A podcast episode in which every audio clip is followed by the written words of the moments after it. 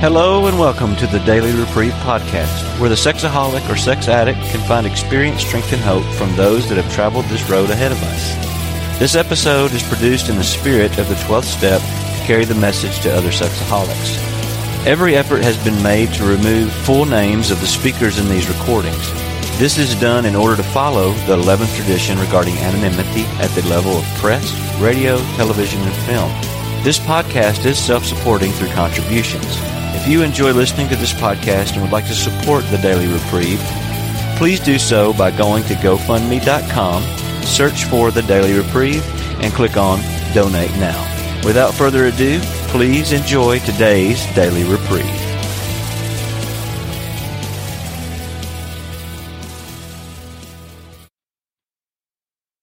Well, good morning or afternoon, everybody.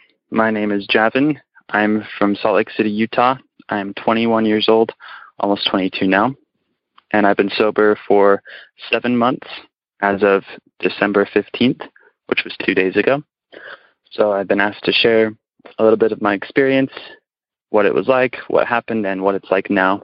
I'm going to start way back at the beginning with my childhood. I come from a family that are very devout members of the Church of Jesus Christ of Latter day Saints. So I was raised in a home with very loving parents who are really good examples of a good, healthy marriage. Um, don't really know of any addiction problems within my my immediate family. I know for a fact that my dad had, has never struggled with any kind of sexual addiction or really any addiction at all, and I don't think my mom has either. So, really good parents. Um, they were very emotionally stable growing up. But I remember as a kid, um, I always had this this really strong desire and this kind of need to feel accepted by people around me, and that included parents, you know, wanting to always do what they wanted and and feel feel their pride in me, I guess, and it expanded to my friends. I was usually the youngest in my friend group. I remember as a as a young kid playing with friends, and um, they were all older than me, and some of them were kind of bossy, but I didn't care, and I sometimes would let them bully me a little bit in our games. Not like physically bully me, but just sort of push me around within the game, making me do what they wanted, and I wanted to be accepted by them, so I didn't really say anything or do anything to stop it. Um, and I think that was a, an early indicator of some addict behavior. I know for a fact that this is just something that I was born to deal with because I remember as a kid um, encountering some things in media and in books that triggered lust in me and I didn't know what it was at the time but it was confusing and it was a feeling that felt good but I also felt ashamed about at the same time and didn't really know how to deal with it. My first real exposure to pornography was at the age of 11. I remember exactly where I was. I was in a mall type setting with my grandpa and I looked in a restaurant and I saw this painting on a wall of a lady without any clothing on and um, I'd never seen anything like that in public before, and so it just kind of surprised me. And I, I remember feeling like, wow, this is different. And I, I didn't really act on it for a while. It kind of just simmered in my mind, and I would fantasize about it, but not really know exactly how to fantasize about it because I was still so young. Um, I think I started really seeking more of it out about a year later when I was 12 or so. I remember my grandma had some magazines in her house um, for women's apparel that I would look through, and of course that was just a very soft form. But the disease is progressive, so I wasn't satisfied with that, and I, I kept finding it more, and I needed more. So I started sneaking onto my parents' laptop during the day when I was supposed to be doing homework or whatever, and I would look up pictures on there, and then the pictures progressively got worse and worse. And by the age 14, I, I can confidently say I was a full on pornography addict and I also started self abusing or masturbating. And looking back at that time, um, I was completely living a lie in every regard. 14, I think, is just a hard age in general for anyone to live through, but an ad, an addiction makes it so much worse. I remember I, I would use it as a coping mechanism for stress, um, for feeling alone. There were there were kids in my neighborhood that that I hung out with, and a couple of the girls really liked my best friend, and I remember kind of feeling jealous about that and being caught up in that little love triangle and feeling like, well, why don't they like me? And I think I'm more attractive than my friend or whatever. Comparison that wasn't really accurate. And I would act out to, to numb that pain or to forget about it or to make myself feel more valued or confident. And it continued like this for years. Um, from age 14 to 16, I was full on addicted and looking up pornography and masturbating daily, sometimes hourly. And I kept it very secret. My I'm the oldest child in my family, and my parents aren't super technically savvy, so it was pretty easy to hide things on the computer from them. So they they never caught me. I I was very secretive about it, and did a really good job of hiding my tracks, or so I thought. But that comes later. And I had some friends that I was really close with, but of course, my addiction really limited my ability to emotionally connect with them. And there was this one girl specifically. I remember I was I really really liked her, but she didn't really like me back romantically, and so of course that fed into my self pity and my desire to feel accepted, which fed into my addiction, and which in turn made me depressed around her because I secretly longed for that human connection and felt like she was my chance to get it, but she wasn't giving it to me. And my addict brain uh, automatically blamed her and said, This is her fault. So I, whenever I was around her, I would become really sullen and depressed and kind of pouty. And I'm like 16 by this point, so yeah, teenagers have hormones, but this was this was a bit extreme. And finally, I remember one day I had a friend who actually before I say that, I want to back up and say something else.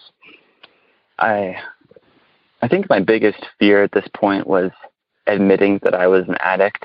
I I didn't I just tried not to think about it. I was still very active in my religious life and my parents didn't really know anything was going on. They probably just thought it was the struggles of being a teenager in general and feeling and your hormones and um, developing who you are. But I was very active outwardly in my social life and in religious life, and I kept it all hidden deep down.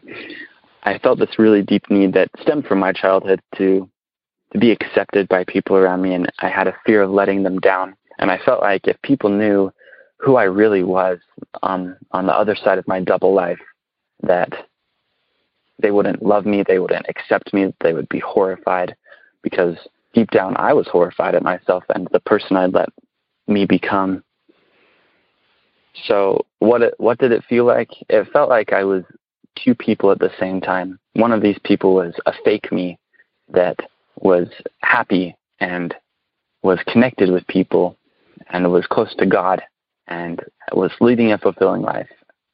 And the other half of me was also not quite the real me, but a side of me that was dark and secluded and alone that acted out and was addicted and was constantly lusting and fantasizing after people everywhere in my life and desperately wanted to be connected but was isolating myself at the same time. So back to my friend. At this point, I had a, a really good friend who sat me down and he, he looked at me in the eye and he said, Javan, you are destroying your life right now and you're breaking up your friendships. We can tell you're not happy. You've got to change something or you're going to end up miserable for the rest of your life. And I remember at that point, I was pretty numb in a lot of ways emotionally, but when he said that, something finally kicked inside of me, and I thought, you know what? I don't want to spend the rest of my life living like this. That does not sound fun. And God really put some tender mercies in my life at that point. He placed my friend there to tell me that. He placed some music in my life that really inspired me and helped me realize that I needed to change and I wasn't happy anymore like I had been once upon a time. And I I call that the first awakening in my life because that was the first moment I really remember feeling like I wanted to quit and I wanted to be finished and I didn't want to have to rely on pornography or acting out with myself for happiness anymore because it didn't last. it would come and then it would go, and then I would feel empty, usually more empty than before. But I didn't know what else to do, so I just kept doing it. So after that first awakening, I I entered a stage in my life that I, I think of as kind of a gray area, and it started off really well. I, I confessed for the first time to somebody. First, I talked to a leader in my church about my problem with pornography, and I thought of it just as a problem at that time. I don't think I could fully admit to myself I was an addict yet. Um, but he was very kind and understanding and encouraging, and I don't, I don't know if he fully understood the the gravity of a sexual addiction when he talked to me. I was still pretty young. I was 16, but he he offered me some very good advice and counsel, and was loving and and kind, and it was a good experience. And then I told my parents about what I'd been doing and that I'd been using their computer to look up these things, and that was one of the most painful experiences I've ever gone through of watching my parents' faces and just the crushing disappointment that they felt, and they asked me, "Why didn't you tell us? Why didn't you come out and and share and let us help you?" And I I told them I I couldn't let you down. I didn't want you to think this way about me. So that was really hard. And then of course they went on their computers and they looked in the history and found all the things I'd been looking at. And it was it was painful to say the least. So my parents and I started looking into solutions. Well, what can we do about this? Um, they looked into some private therapy, which I tried for a little bit, and it, it was just kind of an awkward situation. That my therapist was like a 24 year old woman who was newlywed and had a kid, and uh, she was really good. Like she was a professional, but I just didn't relate to her at all, and I didn't feel super comfortable around her sharing things about my addiction so that didn't work. We all, we found a, a support group that's very similar to SA. Um, it's based on my religious upbringing in the Church of Jesus Christ of Latter-day Saints, and it's specifically for boys ages 12 to 18 about pornography addiction. So I got involved in that and was involved in that for about two years, from 16 to 18. It really helped in a lot of ways. It I was able to stay sober for the longest period up to that point, which was about 12 weeks, or I guess, I don't know what that math comes out to, three ish months. And that was a huge accomplishment for me at that time, and I felt really happy about it. Looking back now, um, I, it wasn't true sobriety. I wasn't acting out, but I was definitely not lust free either. I would fantasize about people still and have sexual thoughts and dwell on them. Sometimes I would even act out a little bit with myself, but not enough to go quote unquote all the way. So I didn't count it.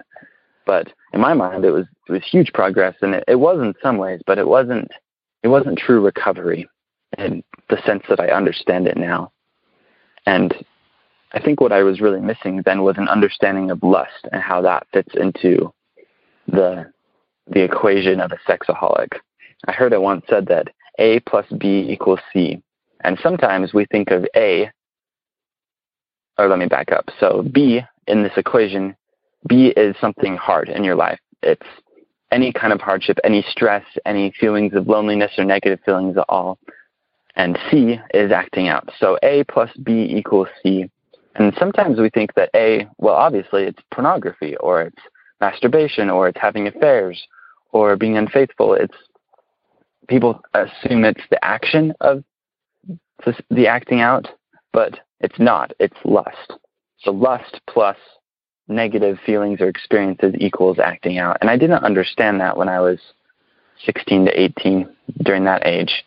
I I just assumed that if I stopped looking at porn or stopped masturbating that that would solve my problems and it didn't long term because I would still relapse every few months, sometimes every few weeks.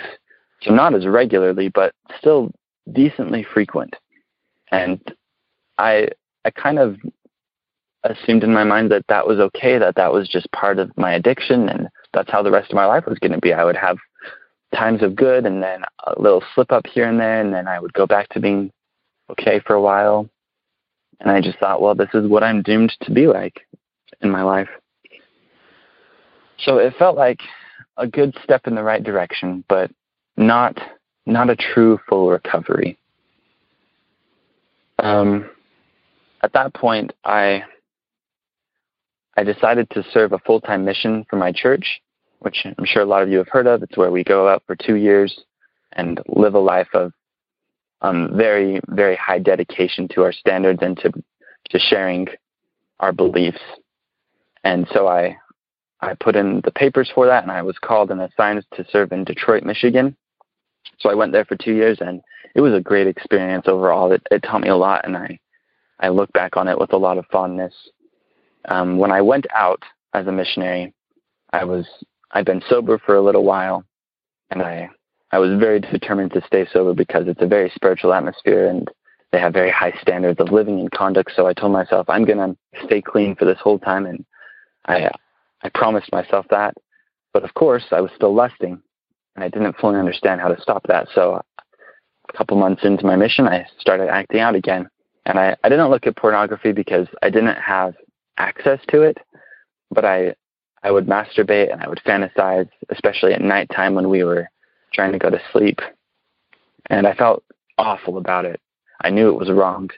I felt so guilty. So I talked to my mission president, which is our, our leader when we're missionaries, and told him what I was doing. And I expected to get sent home for um, my actions, but he didn't send me home. He just listened and he he was very kind and understanding. And I found out later, as my mission went on, that a lot of missionaries were struggling with self abuse, with masturbation, and I, it shocked me because I thought that I was the only one. I thought, how can we all be doing this if we're living such a high standard in life? And I think that was the most confusing part to me was I'm living my life right now in a more spiritual way through my actions than I ever have before and probably ever will. And I felt like I I feel like I'm so close to God in a lot of ways. Why am I still acting out? Why is this addiction still a part of my life? I understand now that you can't really be as close to God as you think you are if you are still allowing lust to dominate your life. And so while in a lot of ways I was very close to God and I had a lot of very spiritual experiences, um, that was that was a roadblock to my my ability to function as a missionary. So for the whole two years, I struggled with those feelings of, well, I'm trying my best and I'm trying to be close to God, but I don't understand why I'm still acting out, and I'm I'm trying my very best, but I'm still I'm still acting out. So I went home after the two years was over, and I came home honorably, and my family was great, so happy to see me. It was a great reunion. And when I started or when I first got home, I started dating a girl that I had known in high school, and I found out that she was a food addict, a recovering food addict, and she was in a support group with her mom. And um, so we talked a lot about our addictions, and I shared a lot with her about my struggles as a missionary and in high school, about trying to stay sober and trying my very best, trying to be close to God. And I made some rationalizations to her about why I'd acted the way or trying to justify or downsize the seriousness of it, saying, well, you know, maybe masturbation isn't that bad. Maybe it's like it's something that I shouldn't do, but I don't know if it's going to condemn me or anything. And when I told her that, she she was like, "Hold on, that's that's kind of a red flag. Like you you know that that's not a good thing." And I realized, yeah, maybe maybe she's right. And then she asked me a question that I will always remember. She asked me, Have you ever really been able to stop? Like permanently? And I thought about it and I realized with a shock, no, I haven't. Every time that I thought I'd stopped, it, I started again. And it, I could only last a couple months at the most. And I think that was the first time I really realized the depth of this addiction and how much of my life it had, had controlled and has controlled. I, I think of that as the second awakening in my life. The first one was just an awakening in general of, oh, this needs to stop. And the second one was, no, this really needs to stop and I don't have control over it. So I, I was kind of at a loss of what to do because at that point I was doing all I knew how to do. But she, um, this girl pointed me in a direction towards SA. And I found out about it. I found the website. I I made the connections with some of the blogs I'd read. So I, I went to my first meeting about a year ago now, in December of 2017. And I remember walking in there and I don't know if anything like clicked right away, but I felt like here is a group of people who take this really seriously and who are committed to sobriety, which is the kind of sobriety I want. That's one thing I love about SA is there's not really any gray area about if you're sober or not, if you're in recovery or not. It's complete abstinence from any sexual activity with yourself or with anyone else other than a spouse and progressive victory over lust. It's a very clear cut definition, and I loved that because I hadn't really gotten that anywhere else at that point. It was more of like a general, well, yeah, this is bad, and you shouldn't look at it, you shouldn't act out with yourself this way. But there were a lot of buts and a lot of exceptions in my mind at least. So I loved that that clear definition. And I remember the first time I called into this phone meeting. It was last or this January. I was down at, at school, and I was sitting in my dorm room, and I called the number and put in the access code. And I think I was a few minutes late to the meeting, and I was thinking, okay, I don't know how many people there will be. I'm guessing like nine or ten, including me. And people started introducing themselves, and they kept introducing themselves and they kept going and suddenly there were 45 people on the call and they were from all over the world and it it blew my mind and it was very touching and I thought wow there's a lot of us and these are people that are like me. They want to stop. They want to have good lives. They don't want to be controlled by something as evil and as destructive as lust is. And it was a really it was a moment where I, I really felt that connection and felt a lot of hope that if these people can stay sober for years at a time and some of them they just sound so happy if they can do it then maybe i can do it too. And maybe i'm not condemned to a life of acting out every few months for the rest of my mortal existence. So i started taking the first steps. I got a sponsor in a face-to-face meeting and it's been a little tricky because i go to school in a small town that's about two hours away from where I grew up, and there's no meetings down there. So my sponsor and I usually just talk over the phone, and I have to mainly rely on phone meetings. But um, I've I've managed to make it work, and God has helped me a lot along the way and made up for what I haven't been able to do or haven't been able to, or the meetings I haven't been able to go to. So that brings to me to I think the final stage of my story, which is what it's like now. I've learned what the difference is between fighting and surrender when it comes to addiction and a relationship with God. For so many years, I was trying to fight this. I was trying to use my own strength and willpower to stay clean, to not act out. Um, my brain was filled with lust, and I was gritting my teeth, but I would walk away from the computer and say, Aha, see, I won. I beat you. And then I would act out a few days later, a few weeks later, because the lust was still there, and I hadn't been able to get rid of it on my own. So when I came to SA, I learned about this concept of surrender, where instead of you fighting it, you give it to God because He can fight it. He can totally beat it every time. And instead of you having to fight it, you just give it to Him, and then He takes care of it, as long as you're willing to let Him have it. And I was a little bit skeptical of that at first, but when I tried it, it worked. And it still works every time I try it. And it's a beautiful feeling to not have to rely on myself to stay sober, but to be able to rely on a higher power and to trust Him. And from my experience, I will always be able to trust Him. The only thing I I can't always trust is myself, which is okay because I've learned now I don't have to. I can just give it to Him so since joining SA, I've had ups and downs, and of course, it hasn't been a perfect road.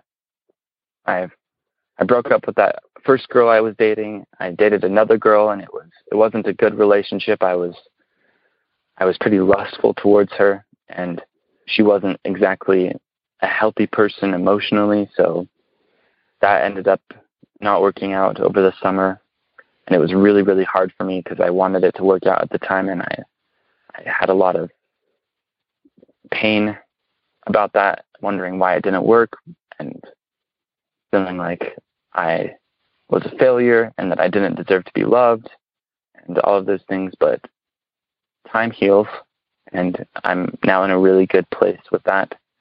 And I've seen her a couple times down at school, but I've moved on and she's moved on, and I, I recognize now that she's not a good fit for me, but it doesn't make her a bad person.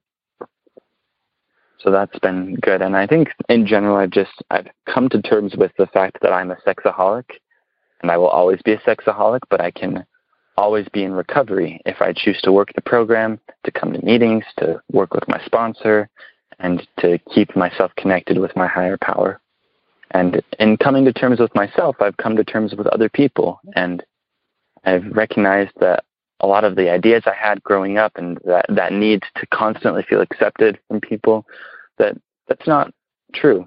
And if I rely on other people to make me happy, that I'm not going to be happy. I'm just going to spend the rest of my life comparing myself and and seeking to feel that that high of being accepted by others. And it's good to feel accepted. It's good to have healthy relationships, but your your happiness comes from God and your relationship with Him first and foremost.